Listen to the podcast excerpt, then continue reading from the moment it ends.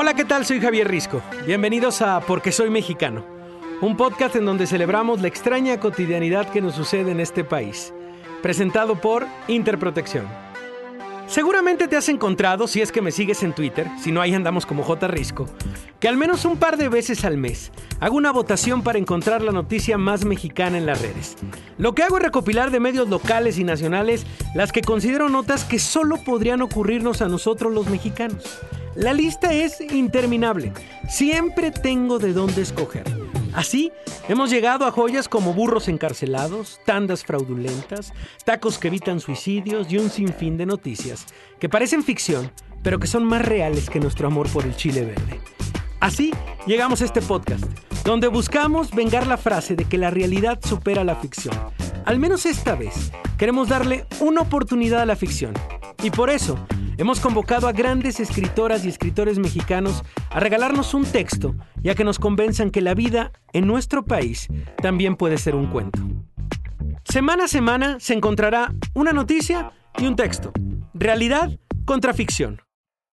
Así que padecemos ser mexicanos y lo disfrutamos. Hoy nos estrenamos con el escritor Juan Pablo Villalobos. Juan Pablo que acaba de ganar el premio Herralde. Juan Pablo Villalobos, ganador del premio Herralde de novela. El escritor mexicano Juan Pablo Villalobos ganó el premio Herralde de novela con su obra No voy a pedirle a nadie que me crea. Se trata del sexto mexicano que gana este galardón. El autor Juan Pablo Villalobos. Cada vez te desmiente la realidad. Cuando abres el periódico y ves los casos de corrupción, ves los casos de violencia, te das cuenta que tú, ni con toda tu imaginación malsana, mórbida, pútrida, te hubieras imaginado eso que lees en el periódico. ¿Qué noticia le tocó a Villalobos? Ocurrió en Mérida, Yucatán, la noche del 6 de junio de 2019. Triste historia. Se atora su chancla en el acelerador y choca. Pierde el control de su vehículo al trabarse su chancla en el acelerador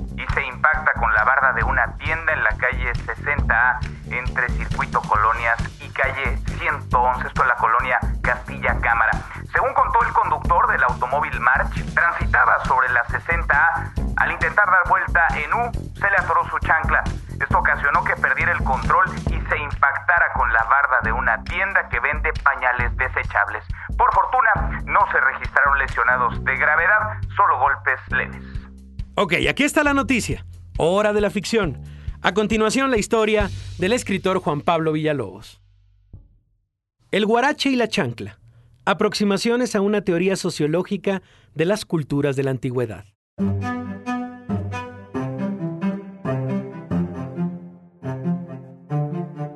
Llevo unos días pensando, ¿por qué si los mexicanos venimos del guarache, usamos tan mal las chanclas?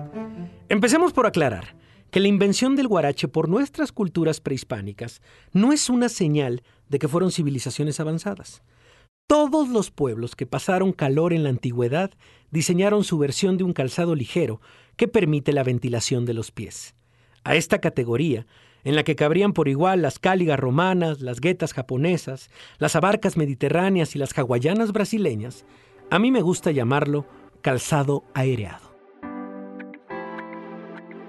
Pues bien, me he pasado unas cuantas horas mirando fotos y al hacer un estudio comparativo de los diferentes diseños, he descubierto que, a grandes rasgos, las civilizaciones pueden clasificarse en dos grandes grupos, las culturas imprudentes y las culturas desconfiadas. Lo que distingue a unas de otras es la ausencia o presencia de la cinta talonera, es decir, del aditamento que garantiza que al caminar o mover los pies no se nos escape el calzado. Hay guaraches que prescinden de la cinta talonera, es verdad, pero no son los más comunes o son diseños modernos a imitación de las chanclas. No sé si a nuestros antepasados les preocupaba que fuera más fácil que le robaran los guaraches si no los llevaban asegurados al pie, o si los consideraron más cómodo. Lo dudo, porque esa cinta suele provocar ampollas. El hecho es que provenimos de civilizaciones desconfiadas, miedosas de perder el calzado al andar. De ahí que no esté en nuestro ADN cultural la excelencia en el uso de las chanclas. Somos usuarios mediocres, tenemos que arrastrar los pies haciendo un ruido irritante para evitar que salgan volando un metro adelante, que tropecemos con nosotros mismos o provoquemos una variedad alarmante de accidentes ridículos. Bien vale, en este caso, la comparación con el fútbol, porque los maestros de la chancla, en particular de la hawaiana, que han convertido en un producto de exportación mundial, seña de su identidad playera, son los brasileños.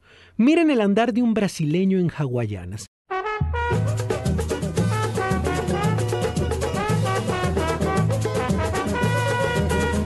Y verán la diferencia entre una civilización imprudente, ellos que inventaron el samba melancólico y alegre a la vez, y una desconfiada, nosotros, que inventamos la ranchera rencorosa y resentida.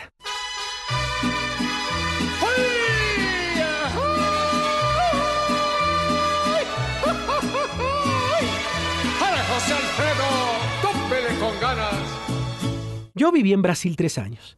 Mi esposa es brasileña y allá descubrí una cosa inquietante, por obvia. Cuando llevan chanclas y se suben al coche, los brasileños se quitan las hawaianas, las colocan debajo del asiento y manejan los pedales con los pies descalzos. Debo reconocer que la primera vez que vi a mi esposa hacer eso, mi reacción fue de repulsión, como si estuviera comiendo con las manos la sopa. De inmediato recordé lo difícil que me resultaba a mí manejar con las hawaianas puestas y la suerte que habían tenido mis hijos de que no nos hubiéramos accidentado.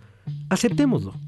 El éxito de la chancla en México no tiene que ver con su comodidad, ni con el neoliberalismo y la globalización, ni con los spring breakers que abarrotan nuestras playas, ni con que estamos evolucionando hacia una civilización imprudente.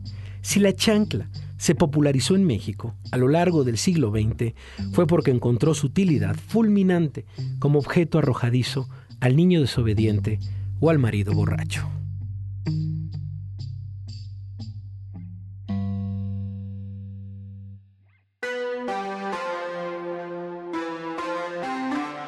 De las instrucciones de uso de hawaianas cariocas a la chancla voladora. ¡Qué maravilla! Nada más que agregar. Nos escuchamos pronto. Yo soy Javier Risco y la premisa nos la pone Carlos Monsiváis. ¿Por qué me sucede todo esto? Porque soy mexicano. ¿Y cómo me entero de que soy mexicano? Porque me sucede todo esto. Hasta la próxima. Presentado por Interprotección. ¿Seguro, seguro? Solo con Inter.mx. Entra y cotiza el seguro de tu coche. Te garantizamos el mejor precio. Contrata ya y en menos de 5 minutos tienes la póliza en tus manos. Inter.mx. ¿Seguro, seguro?